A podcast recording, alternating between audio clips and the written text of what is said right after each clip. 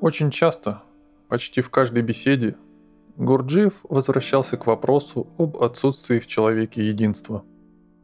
«Одна из главных ошибок человека, — говорил он, — о которой необходимо помнить, это его иллюзия относительно своего «я».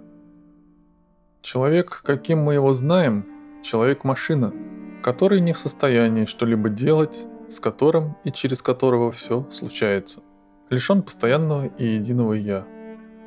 Его «я» меняется так же быстро, как его мысли, чувства и настроение.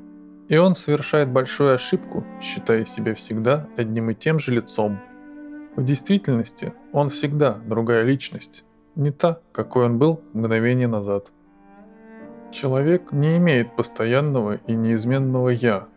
Каждая мысль, каждое настроение, каждое желание, каждое ощущение говорят «я». И в любом случае считается несомненным, что это «я» принадлежит целому, всему человеку, что мысль, желание или отвращение выражены этим целым. На самом же деле для такого предположения нет никакого основания. Всякая мысль, всякое желание человека появляются и живут совершенно отдельно и независимо от целого. И целое никогда не выражает себя по той причине, что оно, как таковое, существует только физически, как вещь, в абстрактном виде, как понятие. Человек не обладает индивидуальным «я», вместо него существуют сотни и тысячи отдельных маленьких «я», нередко совершенно неизвестных друг другу, взаимоисключающих и несовместимых. Каждую минуту, каждое мгновение человек говорит или думает «я». И всякий раз это «я» различно. Только что это была мысль, сейчас это желание или ощущение, потом другая мысль, и так до бесконечности. Человек – это множественность, имя ему – легион. Смена «я» Их постоянная и явная борьба за верховенство контролируется внешними влияниями. Тепло, солнечный свет, хорошая погода немедленно вызывают целую группу «я». Холод, туман, дождь вызывают другую группу «я», иные ассоциации, иные чувства и действия. В человеке нет ничего способного контролировать эту смену «я», главным образом потому, что человек ее не замечает или не осознает – он всегда живет в последнем «я». Конечно, некоторые «я» бывают сильнее других, но это не их сознательная сила. Просто такими их создала сила случайностей или механических внешних стимулов. Воспитание, подражание, чтение, гипнотизирующее влияние религий, касты и традиций, очарование новых лозунгов создают в личности человека очень сильные «я», которые господствуют над целыми группами других «я», более слабых. Их сила – это сила вращающихся валов, и все «я», образующие человеческую личность, того же происхождения, что эти валы. Они – результаты внешних влияний, и те, и другие приводятся в движение и управляются внешними воздействиями ближайших моментов. Человек не имеет индивидуальности.